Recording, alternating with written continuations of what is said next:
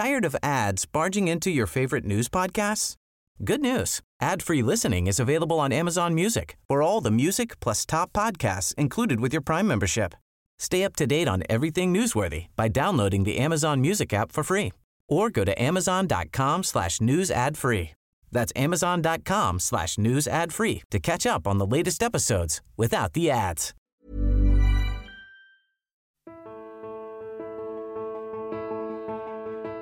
A man was recalling that as a boy he got this sort of surprise to see this little stream running from under his mother's skirt. So women would cook up little pessaries and they would be like cocoa butter and quinine and they would make little tablets, insert them into the vagina and they would dissolve. I was brought up to never look at men in the eye, to make sure that all my clothing was very loose and baggy so that I didn't attract the attention of a man. It's a woman with a tiny waist. Once they got married, he probably spent the next 10 years having children.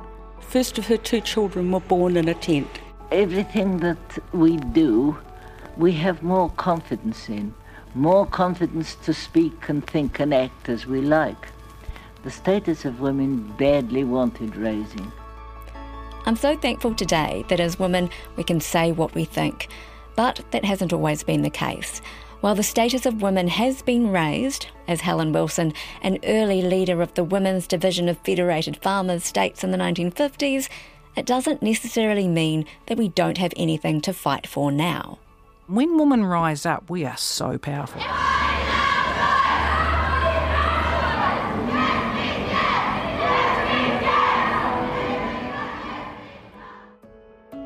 Hello, I'm Sonia Sly, and this is Beyond Kate, a podcast exploring women's suffrage 125 years after women gained the right to vote in New Zealand. And this time, we're stripping right back to the basics.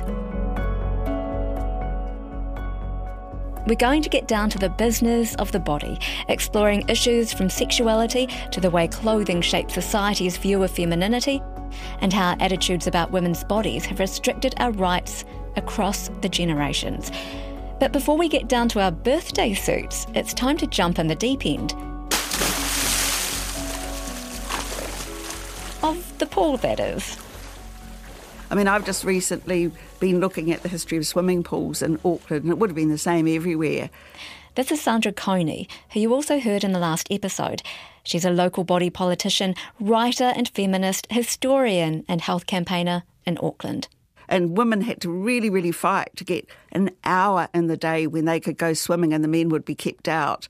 You know, everything for women, every intellectual, every physical freedom, every economic freedom has had to be fought for.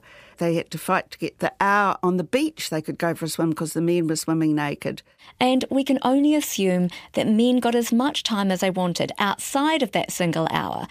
And then they got a separate pool and now, today, obviously, for many years, you've been able to go along, and men and women, girls and boys are all swimming together.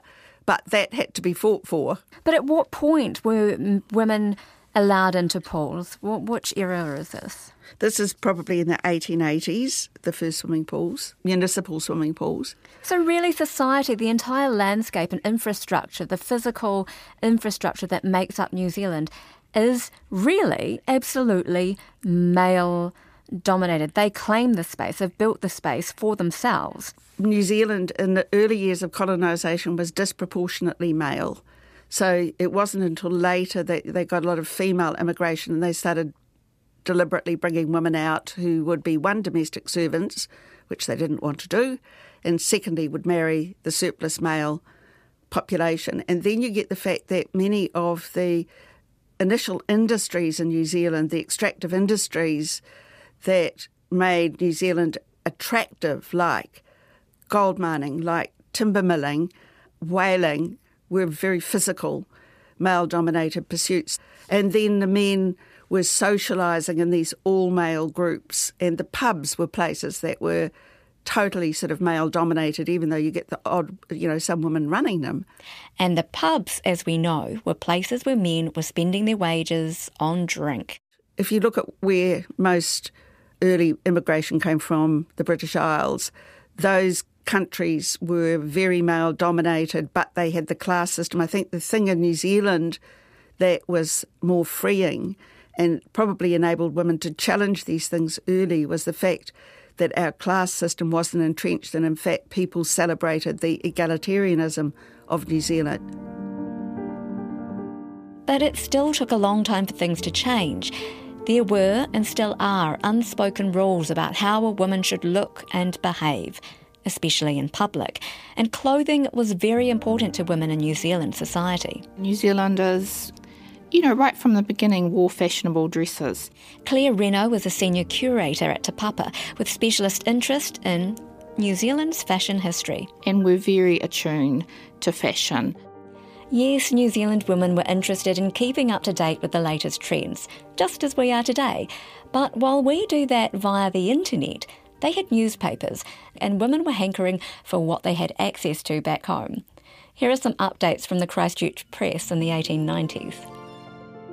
One bodice intended for homeware is of a pale, soft shade of amber colours of black velvet, forming loops on the bust and continuing. The hair the waist, is dressed in girlish fashion, the ends curled at the back. Blouses are a distinct feature this summer and are in many styles, and they are all worn over the skirt. I read this wonderful piece from a diary a while ago of a young woman sending a letter to her sister in Scotland saying, you know, she needed her to send her the best, the most fashionable riding hat because, you know, the last one was very pretty, but it just didn't help her stand out in Dunedin amongst all the other girls. People did want to be fashionable. Because this is a time as well where people are establishing class, you want to find the best mate or Yeah, and you know. by that sort of 18, you know, 1880s, 1890s, there's very much that concept of society. And clothing has always been an indicator of social cues about class, status and culture.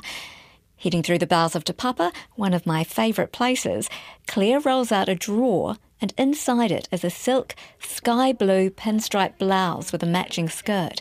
Even to my modern eye, this outfit is incredibly stylish and definitely fashionable. I think it's an afternoon dress. It was actually worn for a wedding in 1894, but at that time people often wore their best dress to get married in because they couldn't afford, you know, another dress. But it's also very typical of what a well-to-do upper middle class woman would have worn during the afternoon and at home. The top of the blouse has a vanilla coloured lace with matching cuffs. Ruffles sit across her chest with a vertical row of dainty gold buttons running down the front. I'm amazed how much the colour pops because this is something you definitely don't get in a black and white photograph in a history book. By the sort of 1850s, 1860s, aniline dyes had um, come into play. So while we often think of the Victorians as very dour, by the second half of the 19th century, you know, it was just a riot of colour. What's you, aniline? Um, it's a type of synthetic dye. So prior to the 1850s, everything was dyed with natural dyes. And did I mention sleeves? The newest are the mushroom sleeves for evening wear. And then there is the bow sleeve, which is in fact a puff caught up with Others again are infinitesimal on the shoulders and wide. But the sleeves are certainly diminishing in size for evening and increasing for day wear. Leg of mutton sleeves, very characteristic of the mid 1890s, so around the suffrage period. And I think they got their to their biggest by 1896. So, so there's a medium sized one. yeah, you, you sort of would see them gradually getting bigger over the decades. So you have a huge puff sleeve from the shoulder, and then you have very, very narrow down the forearm to the wrist. It's not a hugely full skirt, but it's still an A line. And what that does is it would give the wearer a sort of X shape. It was all about defining the, the smallness waist. of the waist. It looks about the size of my five year old's torso. Clearly, none of these women were eating pies back then, or much else by the looks of things. It's a woman with a tiny waist. Once they got married, they probably spent the next 10 years having children, and they may not have actually been able to fit back into this dress. Which, in my mind, is so tragic that these items were worn and loved, but for such a short time, and that's why this outfit is in immaculate condition. And she would probably have been corseted from quite, you know, a young child especially if young girls wore, you know, corseted from a very, very young age, it sort of did inhibit, you know, the growth of, you know, sort of bones or organs. Yikes. Kind of reminds me of how the Chinese bound girls' feet, and all this to attract a mate. Conforming to the beauty ideal of the time, women here were definitely wearing them. We were just a bit more relaxed. So there was a whole thing about tight lacing where you got your waist as tiny as possible, which is really sort of the your Kim Kardashians of the time, your sort of upper society. You know, if you look at the sort of working class women, they wore much looser clothes. They probably weren't tightly corseted, but fashionable women often would. But some men were against women putting themselves through that torture, thankfully. Like Donald McLean, a highly controversial figure in our history, he was critical to the purchase of Māori land. Well connected and educated, he held those traditional Victorian views, but was seemingly progressive. And in a letter to his wife, he wrote, Please, please, please don't go through that fashion of tightening your corsets. Be sensible. So there was a lot of debate about corsets, and particularly at this time. You know, I've just been looking at photographs recently of women trampers in this period.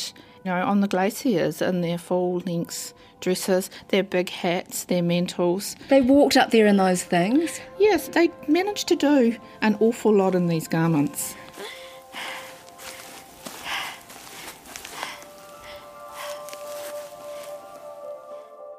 Imagine struggling up a hill with a heavy skirt weighing you down, dragging along the gorse, muddy tracks and foliage. What a mission!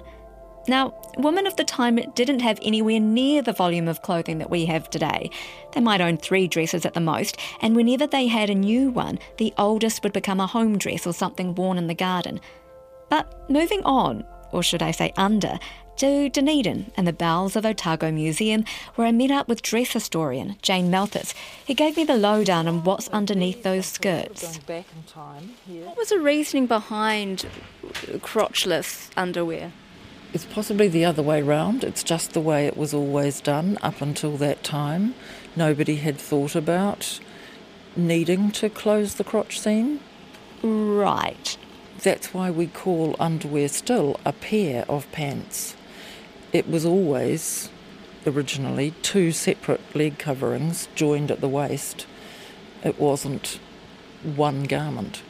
These are 1860s ones, and you can see two, oh. two separate leg coverings that come up as far as the waist, and then you have a band into which they're gathered and they tie round the waist. Aha. So we had equality where it mattered most, right? While I still can't see the point of crotchless underpants, apparently they did serve a vital function that made life a lot easier for women and meant that they could go to the toilet, being able to pee. Without having to, to pull things down. Yeah, was easier, so they could do that standing up. With their heavy layers on, which was super important considering women's access to public toilets in Dunedin in particular was so much later than men's we wondered about how they coped, and one of the ways they coped was that they could actually be discreet under their long skirts because their underwear had no crotch seam. I have to say, this kind of made me angry because although we think that women back then didn't want to engage in public life, part of the constraint was really that we weren't even included in the picture because public toilets only came into being 50 or 60 years after colonial settlement. I think in the early days of uh, European settlement in Dunedin, the problem in relation to urination and defecation in public was seen as a male problem. When gold was discovered, there was a huge influx of um, particularly males, heading through Dunedin to the goldfields. Some of them behaved reasonably outrageously, but all of them, because there were no public toilets or few public toilets, urinated and defecated in public, as it were, behind flax bushes or in places like that. There were descriptions about flax bushes being, um, you know, like excavations, like middens almost.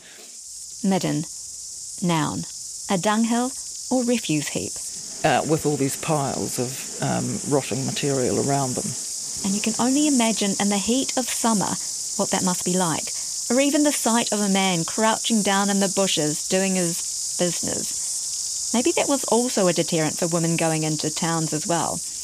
But all I could think is that New Zealand must have been a very smelly place at the time. Maybe, but there weren't as many people as there are now. That's the other thing. You know, at the height of the gold rush, the Dunedin's population was 17,000 or something. So we're not talking huge numbers of people like we are now. But yes, definitely there were smells. I mean, the way that cities dealt with sewage of any kind, that had to be developed as the towns grew. And the other reason toilets weren't rolled out any sooner for women was because it appeared women didn't need them.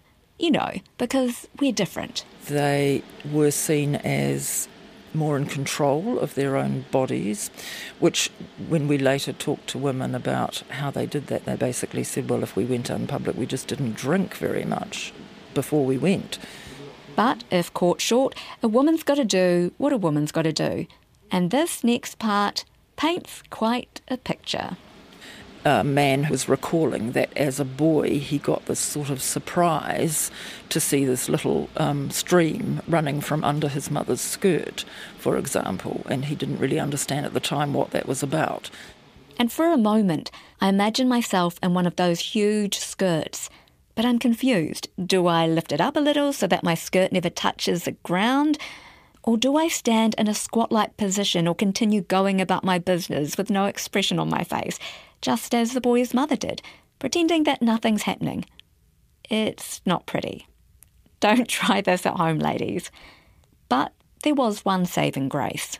Women could use so called private facilities in other people's backyards. So all toilets in the 19th century were outside buildings. They were in the corner of a backyard. They were a long drop style earth closet. They were relatively accessible by people passing through public spaces. Thank God for the long drop. Now, these were the conditions that folks just had to get used to when they came to New Zealand, but there were some treasures that women brought with them too. When she first left Ireland, she f- went to get um, this beautiful dress that she was going to be travelling in, and she found this little old lady who was weaving. This is Margaret Stott, and she's talking about her great great grandmother, Margaret Rowan. She had a little hand loom, and she admired her work. And she said, That is so pretty. And so the lady gave her a little floral ditty bag, they called them, oh. little drawstring bag. The old lady then lifted up her many petticoats, found a farthing, popped it in the ditty bag, and said, There's a farthing for you, Margaret Rowan. You're travelling off to the other side of the world. Never take it out except to change it for more money. Always add to your fortune and never let the gentleman find out about it. Margaret left a life in Ireland, leaving behind days of poverty and famine. It was a million and a half people, I think, emigrated out of the country, and a million died. So it was more like refugees than at, at that time when James Whelan left. That was her future husband. One of the last things her dad ever said to her was, Hold your head up high. You're a a Rowan. You should always be proud of being Irish. We're a beaten nation. And so he gave her good advice on being strong. You see, Margaret was meeting up with her brothers who had already arrived on the goldfields of Australia. Her job was to look after their tent and probably do their laundry too. But on arrival, she met up with her childhood sweetheart, James Whelan. They married and soon moved to the goldfields in New Zealand, but living on a dirt floor in a canvas tent hardly sounds like the good life. They are very basic, aren't they? Just up on the hillside, and the men folk will be down here digging down for gold. First of her two children were born in a tent. Now, for anyone who's ever given birth, even in the comfort of a bed, in a hospital or at home, let alone a damp canvas tent, you can only imagine how horrendously uncomfortable it would have been giving birth there. The things that women had to go through. yes, yes. I'm a bit dumbstruck. Me too. Were they able to have enough money to be able to actually build a house? And uh, when their third child was born in a little house, they walked over the hill to a settlement that was called Weatherstones, and they built this um, little house. Uh, the brother and the sister-in-law had done the same thing. They also had nine children, so they were all quite a close-knit family, and her brothers and so forth were living in that area as well. Which I guess is how communities started forming too. First of all, they had five girls, and the other three were born in this little little cottage that they'd built in Weatherstones. They uh, eventually had a, a, a stove of some sort inside, but they still did all the baking outside. But life was pretty basic, and back then you just used what you had to hand. Hint, hold your nose. Girls, when they got old enough, would be sent out into the fields to collect the fuel, and the fuel would be dried cow pats So I don't know whether you'd be much for sending your daughter out, or your daughter would be keen on going out to collect. or to eat the food. I, I wouldn't be keen to do that, let alone send. Well, yeah, so I probably would prefer to send someone else to do it. but anyway, that's what they used for the fuel, and they and they did all their baking. Probably tinging the flavour of the food, mm, wouldn't you think? Yeah, you imagine so, wouldn't you? Oh but what I'm curious about is what Margaret wanted for herself. I expect, like most women in those days, they wanted their children to be safe, to be happy, and to prosper. You had to look after your husband and those. He's kind of your path to survival. Yes, he is. Yes. When they moved into Dunedin, they moved into a, a double story house, but they just had the bottom. And she found out that there was gambling going on upstairs, and she was very, very angry about that because most likely with gambling came the drinking. And as we explored in the previous episodes, alcohol affected the lives of women back then. She was very kind, but I don't think she could be pushed around too much. I think she was strong in her own right because she'd learnt how to be strong. But nevertheless, Margaret lived as many women did, going about her day to day life and getting on with it. And when you have nine kids, what choice do you really have? Speaking of large families, women were doing their bit, not just for themselves, but producing enough children for the nation because the New Zealand population has never been large. So there was always that absolute fear that if you had readily available contraception, that uh, it was like race suicide. Stephanie Gibson is a curator at Te Papa. There was a lot of anxiety around that, particularly in the early 20th century, and it's in the newspapers you know, women should be having children. They should be contributing the next generation oh. to the oh. country. That's such a heavy load to bear, especially considering that some of us, at least, have the opportunity to make those decisions today about how many kids we want to have.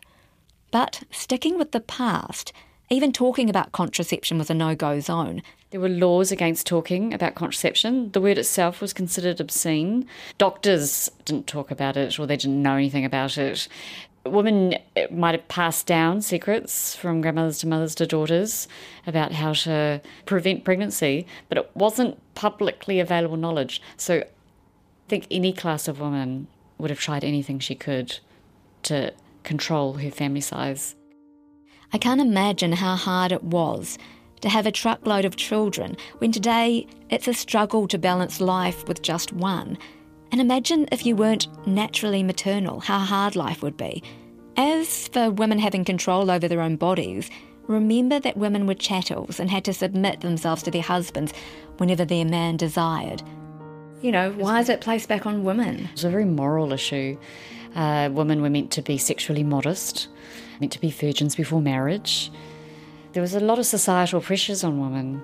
Having an illegitimate child before marriage was just a, a complete disaster. So many children were given up for adoption in this country. So, before barrier methods, we had condoms. Condoms have a very long history. Men didn't like to wear them, they were thick and a little bit baggy. So, women would uh, cook up little pessaries, and they would be like cocoa butter and quinine uh, mixtures. An alkaloid from the bark of the cinchona tree, and it's been used as an anti malarial drug sort of 19th century, early 20th, and they would make little tablets, uh, insert them into the vagina, and they would dissolve. So you get this a spermicidal uh, barrier just before sex.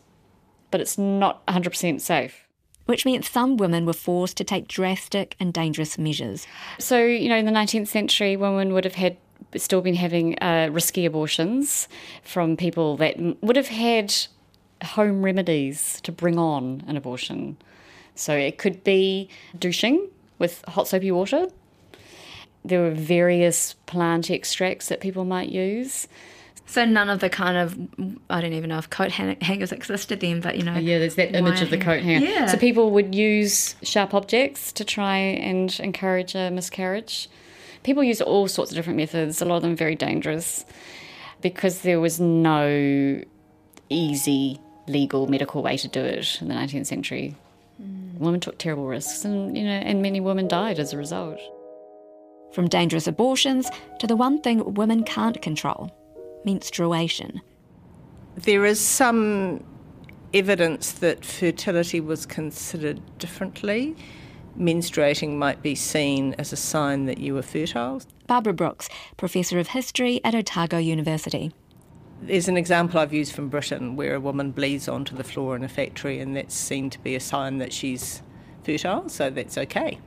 I mean, I don't have any evidence for that in New Zealand, but I think the the stigma around menstruation is partly related to attitudes to fertility. Where, when women were menstruating and they were in, if they were in the workforce, I mean, how prohibitive was it for them, you know, to be out at work and maybe not have access to facilities and that kind of thing?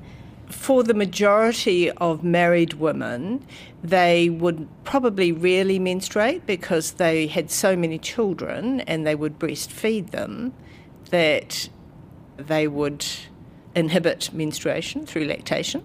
And back then, girls were getting their first period as late as 17, whereas today it can be as young as 9 or 10. So if you're doing heavy labouring work and you have a low body weight, you're unlikely to menstruate early. So there might not be that long a period in the workforce when you're actually menstruating. But Barbara says the real problem starts in the 20th century when girls stayed at high school longer. Schools didn't have facilities, so girls would have to carry their rags around in paper bags, which is awkward and probably embarrassing. It would be the equivalent today of taking a whole packet of sanitary pads to the bathroom in front of all of your workmates. Apparently, there were commercial products available at the time, but they were expensive and a lot of families just couldn't afford them. So, did periods and access to toilets stop women from being actively engaged in public life, or was it a drop tools and sit at home situation? Back to Jane Malthus. Up until recently, I would have said that did confine them to the home, but I've just read parts of the diary of a woman called Catherine Fulton. She lives out on the Taieri. She goes into Dunedin, she takes a horse and cart, or she gets a ride with somebody, or she's visiting her parents or her family, you know, her sisters, I was amazed actually at how much she got around. But did it mention when she was menstruating? No, no, no, no. I mean, that's part of the problem for studying any of this is that they certainly didn't write about going to the toilet or mm. and they didn't really write about menstruation either even newspapers wouldn't really advertise any of those things issues to do with privacy what privacy means have changed over the 19th and 20th centuries too Today we're more private about some things, but we're more open about others. We can talk about periods, but still discreetly tuck tampons into our sleeves or pockets. And this is where I want to start moving forward because it's important to look at what we're faced with today. I know. I love all of the photos here. So the one I visited Dame Margaret Sparrow. Is that, is that what it's called? Just at the back here? Yes. Okay. Yes. What was that moment like for you? pretty amazing because you're sitting in a room with all these other people who have done the most fantastic things, and you think, gosh, do I really deserve this? When you, when you see so many other people who have done so many wonderful things. A lifetime worth of achievements and awards line her living room wall beside the fireplace. And on the mantelpiece, there are accompanying photographs that mark those important moments, like when she received her MBE for playing a major role in revolutionising sexual and reproductive health for women in this country. But she's incredibly humble. Dame Margaret has pushed for reform in women's sexual health, in part because she knew as a young woman that having access to contraception and abortion would enable her to have more choice. But it wasn't without putting her own body on the line. She was a guinea pig for the first contraceptive pill and even terminated her own pregnancy.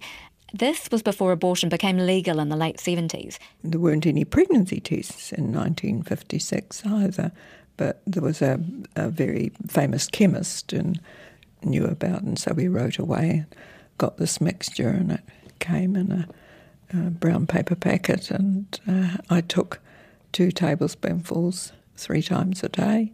Had no idea what I was taking, and I was fortunate, and I was early in pregnancy. Had a miscarriage or an abortion. Which was basically like a heavy period. But I was keen to find out where Dame Margaret sees things for women today. Now, we expect to have more autonomy over the things that we do, but we're a long way from having that. You think so? Yes. Why is that? Yeah. Well, even just our our laws, particularly regarding um, abortion, women are not permitted to make that decision themselves. It has to be made by two special doctors called certifying consultants.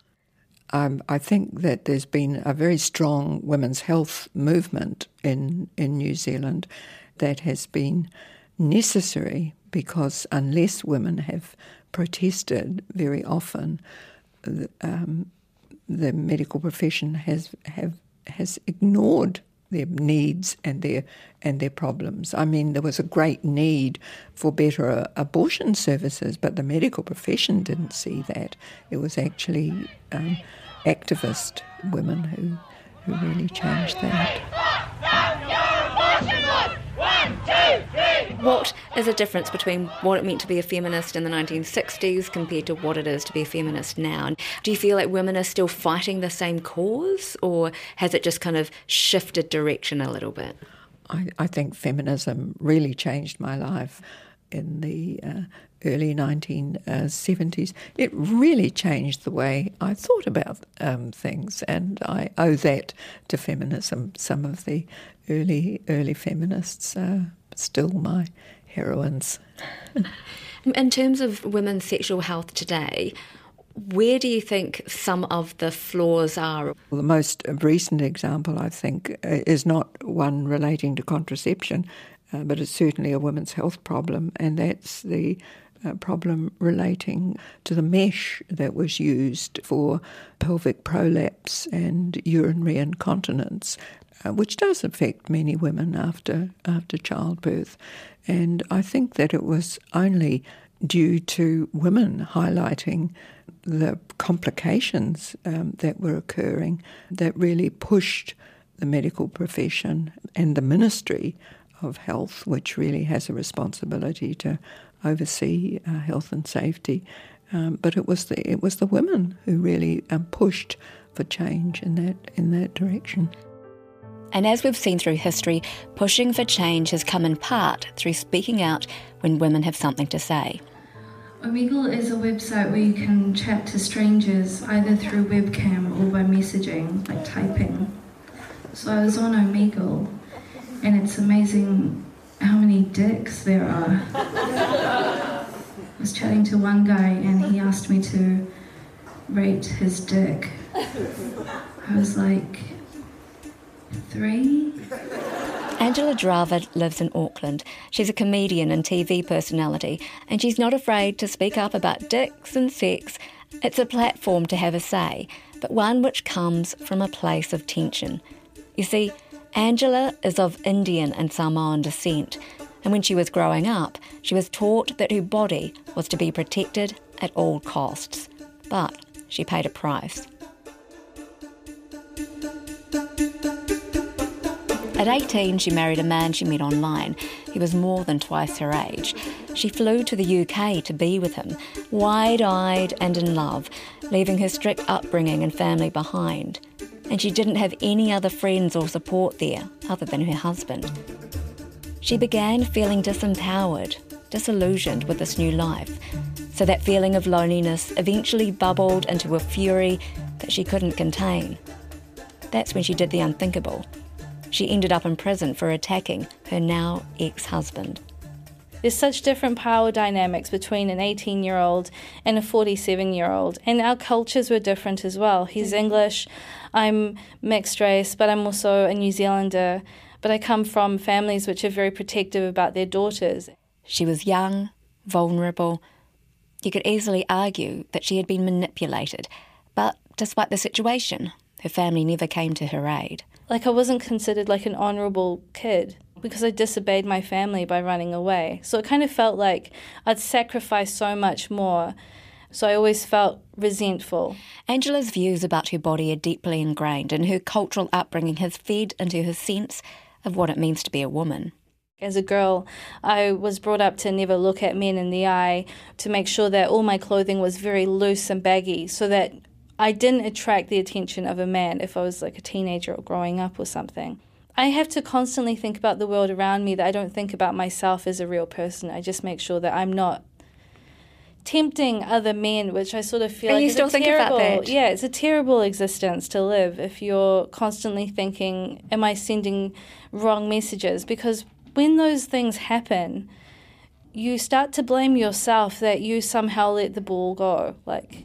Like it's suddenly your fault because you sent the wrong messages or you wore clothes that were too tight. But you can't control what someone else is thinking. Like if they are that way inclined, that is on them. It's nothing to do with the person you are. Because also that limits your ability to surely be and express yourself through what you wear, right? Yes. And ha- did you ever feel the limitations? Oh, that? definitely. And I felt it between the difference between as a as a person of color and my Western friends. The Western friends were able to wear shorts, uh, like jean shorts. I was never allowed to wear shorts. Uh, was- Ever? yeah. Even in was ex- summer? yeah, because I was exposing my legs. I couldn't wear like singlets or anything because I had bust. I just suddenly felt self conscious about anything I wore. That um, I just wore baggy t shirts and baggy pants. Like you just don't take care of your appearance because you don't want to attract attention. You know, there are different degrees to which women feel like this on a daily basis. Women internalise this blame, all of it. In Angella's case, no one asked why she was pushed to the point where she unleashed her rage. She did a bad thing. Nothing happened to her ex husband, a man who was old enough to be her father. And Angella was a young girl who didn't know any better, running away from a restrictive upbringing. I think coming from quite overprotective families, it meant that I lashed out. It's the same thing with um, kids who fall over and are allowed to fall over, tend to behave better than children who are probably coddled quite a bit because they, they kind of understand, oh, I'm going to hurt myself. They know what hurt is, so they behave responsibly. Whereas if you're kind of coddled, that kid's going to run away straight into like a pool or something without realizing the consequences just because it hasn't had those experiences yet. Angella's definitely not a victim. She's open, disarmingly candid, and warm. She says she doesn't know much about feminism, but calls herself a feminist insofar as she doesn't want anyone to live the life that she did, trapped in a body, a shell that she couldn't embrace. All of that has contributed to the person that I am today. It's it's part of the reason why I had to do stand up to overcome shyness. And then he asked me if I like to suck dick. I was like, I don't know, is dick halal? because confidence was seen as being promiscuous. Because you're a girl? Just because I'm a girl. Mm. I don't think it's the same for men. If men are confident, they're not considered promiscuous or anything. They're just considered confident person with a good personality, good sense of humor. But for a woman, it's considered flirting or crossing boundaries. I don't want my kids growing up thinking about that all the time because it also affects your success as well. You don't aim high if you're also constantly aware of how others perceive you. I think success is something that you do because you feel you can do it. But as a woman, I'm constantly thinking about my surrounding, that I often put other people's needs first rather than my own. I think it happens so often. Women today are faced with a multitude of demands. There's the pressure to succeed, to be thin, attractive, to find the perfect husband, to have a post baby body that bounces back to yummy mummy perfection. It all comes at a cost to our sense of self worth and to how we live in our own skin.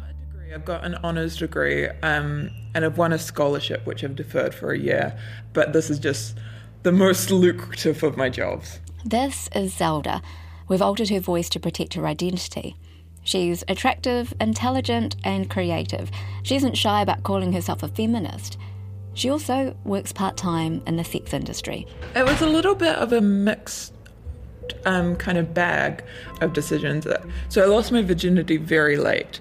I'm almost 25 now, and I lost it about a week before my 21st birthday. Zelda comes from a family of strict Protestants, and to put that into perspective, her life was so sheltered that she wasn't even allowed to watch the hugely popular 90s TV series Friends. Yeah, I didn't masturbate, didn't kiss anyone, didn't hold hands with anyone until I was, yeah, 21. And so I, I felt like I lacked a lot of experience and didn't have very much autonomy over my body. And because I was so naive, like I didn't even know men got erections. My first couple of relationships, it was all on someone else's terms and I got taken advantage of. And Zelda says sex work empowered her. She now sees her body in a totally different light. So I kind of wanted to have some gain some experience um, and reclaim sex and reclaim agency in sex a little bit. But that also meant pushing through those age-old stereotypes. I consider myself a feminist and someone who really supports women's rights, but I had a bit of a an attitude towards people in the sex industry. You know, you only see negative representations either as dead bodies in movies or as the joke in a film or or a main character who's like being mistaken for a sex worker and that being a joke. I always saw sex workers as definitely vulnerable and disempowered.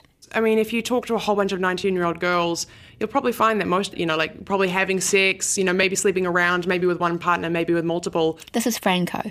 Again, we've disguised your voice to protect your identity. The only difference was that, you know, I was doing it in an environment where I always had protection. I had the law on my side. I didn't have someone able to manipulate me or cause me problems. I, you know, and I got paid, which was just a fantastic bonus. I mean, before I started doing sex work, I was having probably actually even, you know, maybe even more sex, and it was a lot less responsible. It's interesting that people want to think about, you know, a young woman doing sex work, but people don't want to think about societal role in, in a woman being promiscuous at that age. People will have a lot to say about the way that I was having sex for money, but no one would have anything to say about the way I was treating myself and letting men treat me for free. I have been sexually assaulted in my life. I've been sexually harassed. I have uh, slept with people I wish I hadn't, and none of those were ever as part of sex work. Uh, when I have worked in hospitality, I've I've been sexually assaulted at work on three occasions, bartending and as a glassy, men just grabbing my ass. Hey girl, wanna come to my place? I mean, it's two or three in the morning. They're wasted. They think that it's okay. Oh yeah, pull your tits out, baby. Or uh, men pouring uh, drinks down my top, kind of thing. And that's the thing. Depending on the context, the way women are treated by men is so often readily dismissed, if not accepted. But being on the receiving end is so incredibly violating, should never be allowed to happen. When society is less judgy, when we have less people that have never encountered sex work telling sex workers how they can and can't live their life, then sex workers will feel more like we can stand up for what we deserve in our jobs. The biggest hurdle is just the stigma and the way that people that, you know, if you, if you don't want to do sex work, then don't do sex work. Don't stop somebody else from doing it just because you assume, because you don't want to do it, that it would suck. Women today are way more empowered than they were a century ago, yet we're still held accountable for every decision we make when it comes to our bodies. And even the fact that we had to disguise Zelda and Franco's voices, well, what does that say about how far we've come? Even in my time, when the overhang of those bad days was their worldly wise mothers who saw no prospect of a career for their daughters except marriage, used to train their daughters with one object only, that of pleasing and attracting men. I argue in the book that we're all taught to be obsessed with being thin, that what we're actually pursuing is submission. Virgie Tovar is an American author and has just released a book called You Have the Right to Remain Fat. It looks at the cultural and social boundaries of the female body that thinness is a secondary characteristic. What's actually being rewarded socially is women's submission. Um, I mean, there's plenty of people who would argue that uh, both men and women create and perpetuate um, ideas of the beauty ideal. History would certainly, I think, support me in saying um, that it's largely been uh, men of influence who have an enormous impact on what um, women look like and sort of what, what women are expected to act like. And these rules are pervasive, which makes it so challenging for women today. That it's often women who become the agents of those ideas. It's the mothers and the aunties and and these older women you know, who teach the younger generation these kinds of expectations. Um, as much as we'd like to believe that we are intrinsically or naturally attracted to the people we're attracted to, the truth is there's an enormous social education to attraction. We are taught who is attractive. We are taught what is attractive. And I mean, you can see the truth of this in the relative, like the relativism of beauty in different parts of the world. For instance, I mean, in the book, I talk about this, like communities of, of people in Mauritania and Niger, where uh, largeness is the ideal in femininity. And women, young women especially, go to extraordinary lengths to be as fat as possible, sometimes even, you know, force feed yes, for being force fed or consuming um, weight gaining medications that were designed for animals. Some of the older women who are sort of experts at fattening, they get kind of this extra commission if they can like develop stretch marks on the arms of the women they've been fattening. And that's considered like the absolute height of marriageability but also it shows that these women and girls are suffering in order to maintain some kind of ideal that is meant to make them more marriageable. And I think the truth is, like what you're talking about with the reduction of a woman to simply what she looks like, this is sexism to the core. This is women are consistently denied access to that and expressions of that all the time the patriarchal system we were in is that women are valued based on what they look like rather than their work that they do and the the value that they have as a person, and that's so out of date. Hi, I'm Britt Cosgrove. And I'm Johanna Cosgrove. And together they run clothing label Nope Sisters, which they describe as fashion for a cause. It's a reclamation. Like if you wear something on your body, there, it's on the outside of you. People can see it, people engage with you. And the first t shirt they sold had a mastectomy scar on one side and the outline of a breast on the other. The idea came about when their mum had breast cancer. It's kind of the power of the t shirts is that it starts those conversations and supports financially um, charities that are on the ground and doing the work. Britt and Johanna are in their mid 20s, and like other young women, they're aware of their rights and have ownership over their bodies. Their Nope brand is about creating awareness and making women's issues visible. It's practicality and activism. You could say it's their way of being political about the female body. The label has a streetwear vibe. They design a range of t shirts and hoodies with embroidered slogans on them. For instance, one reads Nope, another says Period. I remember being in high school and being like so embarrassed to say the word period or so embarrassed to ask for a tampon. Just sort of had to always pretend like it. It's, it's never happening mm. and being so embarrassed and, and ashamed. And this is a part of the story that still leaves me gobsmacked. One time I was at work and I was so embarrassed to say to my employer that I had my period and I was like can I go to the bathroom and he's like no no no it's too busy and so I literally like bled through my jeans and then I just ran out of work and then they got so mad at me and then I had to be like oh my god I had my period and I bled through my jeans because like you we were too busy and you didn't let me go to the bathroom and, and what they, kind of job was this? Oh my god it was hospi- hospitality but also it was in a, that was, it was in Australia it was in Australia it was in yeah. Sydney Shouldn't we have moved past this point? Why should a woman have to explain what's happening to her body? Why is there still so much shame attached to something that's so normal. But stuff like that happens all the time. And like when we released the period shirt, that was the same time that that 10 year old girl was excluded from school because she got her period really early. How old was she? She was 10. And the school didn't want to put a sanitary bin in the toilets, yeah. so they just sent her home. They were like, why don't, they, why don't you just put her on the pill? And her parents were like, absolutely not. She's 10 years old. Why can't you just put a sanitary bin in the and the toilets. And that begs the question who reserves the right to make decisions over our bodies, and why is it that how they function continues to be dismissed? And let's not forget the double standards, too. Who is making the rules here? And what about when it comes to sexual harassment? How prolific is it? And why is it happening? I don't know any one of my friends personally who hasn't experienced some form of harassment, whether it be a catcall on the street to a sexual assault. But is a catcall kind of relatively harmless, would you say? I don't think so because if you're walking down the street, you have the right to not have other people comment on your body, and that reduces you to your image. Even as a kid, I remember being stalked. I was 11 years old. Okay, it sounds kind of harmless, but I vividly remember when a boy in my class pinned me against the wall with the legs of a chair. He chased me around the schoolyard and tried and touch me. He even waited outside my house. I was too embarrassed to tell my parents, and any attempt to get attention from the teachers just fell on deaf ears.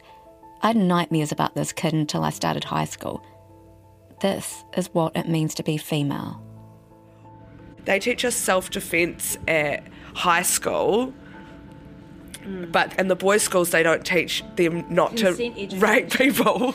And if women have been subjected to harassment and sexual violence for more than a century, then what's it going to take to implement any change at all when the way women are objectified continues to be an accepted part of our cultural makeup?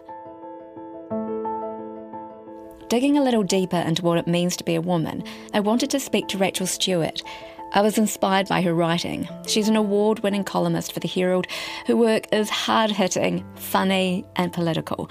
She's not afraid to speak her mind. She grew up on a farm and was never treated differently because she was a girl. And my first question to her is what does it mean to be a real woman today? To me, a real woman is someone who just doesn't follow the herd, I guess. That's true for men too, of course. Yeah, just someone who's really confident in, in liking different things and having different viewpoints, and it's just being yourself. But we still can't get away from the fact that we're physically different. Women have been humanised by the experience that we do breed, that we can have children, that we do lactate, that we do love our children in a way that only mothers can. So I guess that's changed us, and it changes the way that men look at us too, and they can uh, totally, utterly respect us for that difference, or they can totally try and control that difference. Rachel isn't afraid to tackle issues that are often confronting. She's even received death threats on social media, but now they just roll off her back. I'm old school about like domestic violence. I wrote a column about it. But I'm a great believer that if you want men to not beat up women and children, other men need to intervene. Rachel's seen a lot, and that includes witnessing her mum and the repeated physical violence that she suffered. You should be here when I get home. Rachel was in her mid teens, living in the US with her mother and stepfather over the course of three or four years.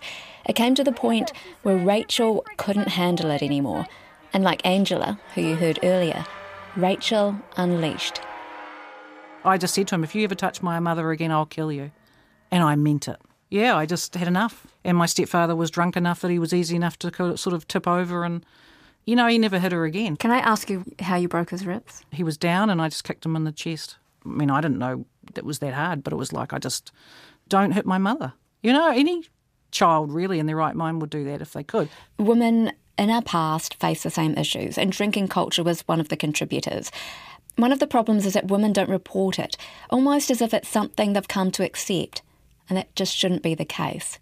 Fortunately, he was drunk. I mean, if he wasn't, he would have got up and hit you as well. He'd try to.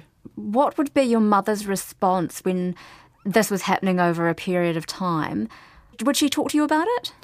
Well, it was hard to ignore because it would happen kind of on a monthly basis. It was almost around the full moon. I can't explain it. Apparently, that is a phenomenon.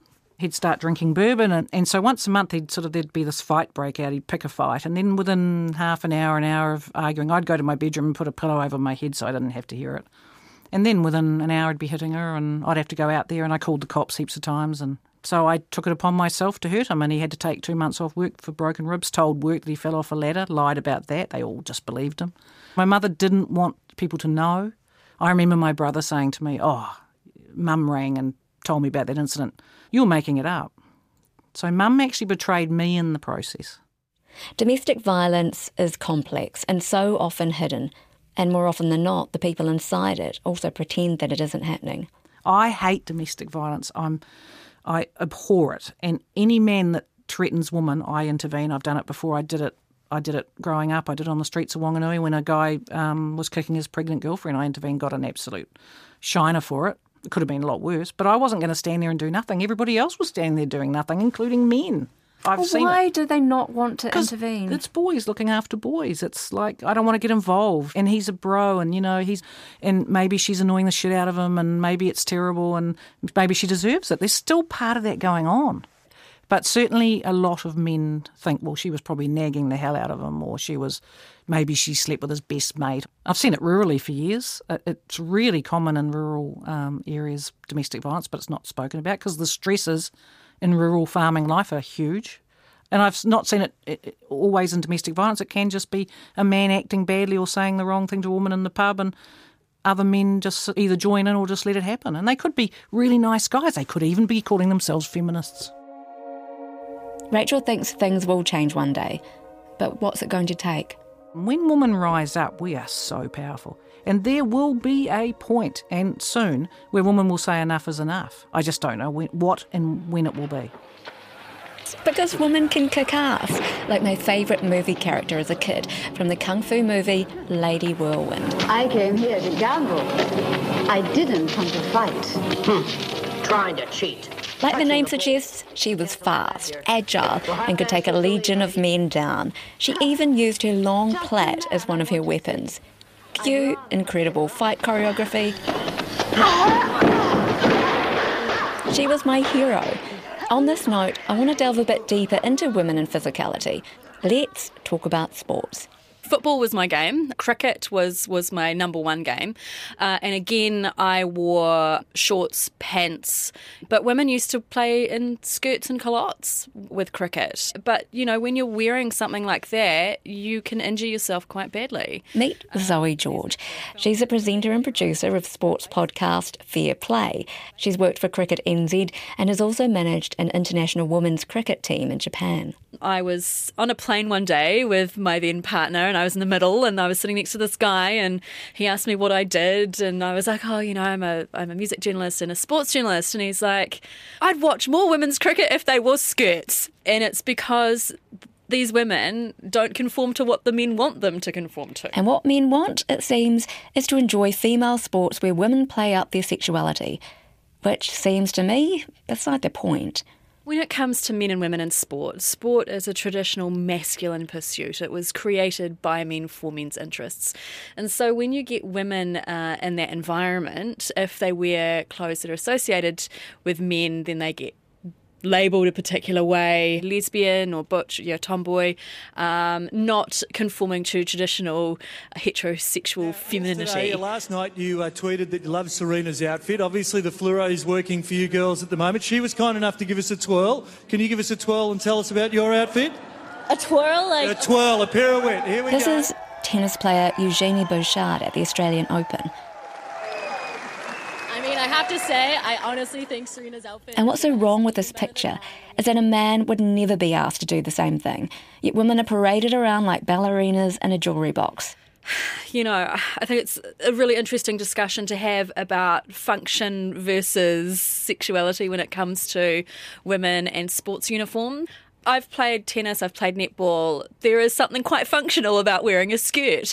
Uh, but then if you look at some of the media coverage of women who wear skirts when they play sport, a lot of the times, if you look at particularly the newspaper when they're following netball, it's upskirt shots. Sports newsrooms are still dominated by men, and if you notice, they cover sports that are traditionally netball, hockey, or or tennis, or maybe beach volleyball, because it's for their interests. You know, the way that we think about sport and engage with sport is changing a lot we're seeing more women not only participating in sport but also going to international sporting events. We're seeing uh, our top women's teams absolutely kicking butt on the world stage. You know, our women's sevens has just won the World Cup, uh, so it's a big deal. And we're finding more people are engaging in women's sport because we're taking the focus now away from what they look like and what their sexuality is, and we're focusing on their athletic ability, which is what we should be focusing on to start with. And what we're finding now is that women and other minorities are the fastest growing audience and participants in sport. And while that's good news, there's a downside too, which brings us full circle to the public toilet issue. Zoe attended a cricket game last year where 40% of the spectators were women, yet they just weren't catered for. Well, there are twice as many male toilets as there are women. A group of us waited 25 minutes to use the toilet at the Basin Reserve, and then we started using the men's toilets and got told off. But they don't cater for women, they don't cater for families, and they don't cater for those with disabilities. It feels like some things have barely changed.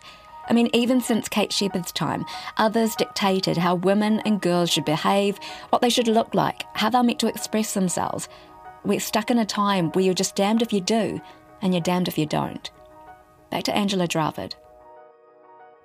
It's probably overwhelming for a man to see just how much a woman thinks about things before she makes an action. So it'll probably take a little bit of time for a man to adjust to what women are facing every day. We're all empty bottles, and I sort of feel like women have this empty bottle, but then it starts getting loaded with um, guilt, with expectation, with this double standard, and it's just like the bottle just gets filled up quicker and quicker. Women can get overloaded because they're trying to do so much and trying to please everyone else that their whole perspective on their own life gets overwhelmed.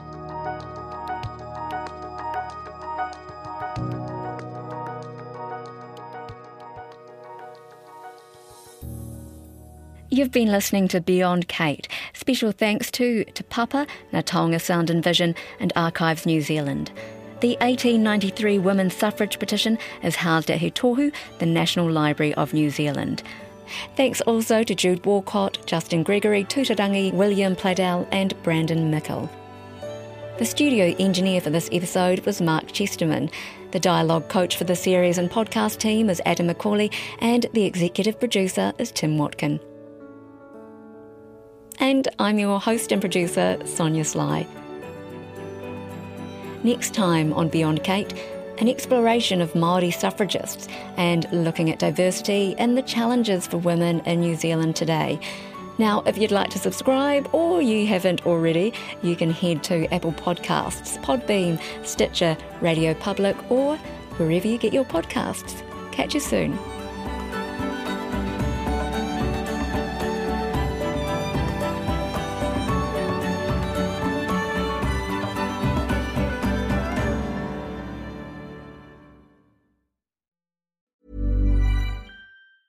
Tired of ads barging into your favorite news podcasts? Good news. Ad-free listening is available on Amazon Music for all the music plus top podcasts included with your Prime membership. Stay up to date on everything newsworthy by downloading the Amazon Music app for free or go to amazon.com slash news ad free. That's amazon.com slash news ad free to catch up on the latest episodes without the ads.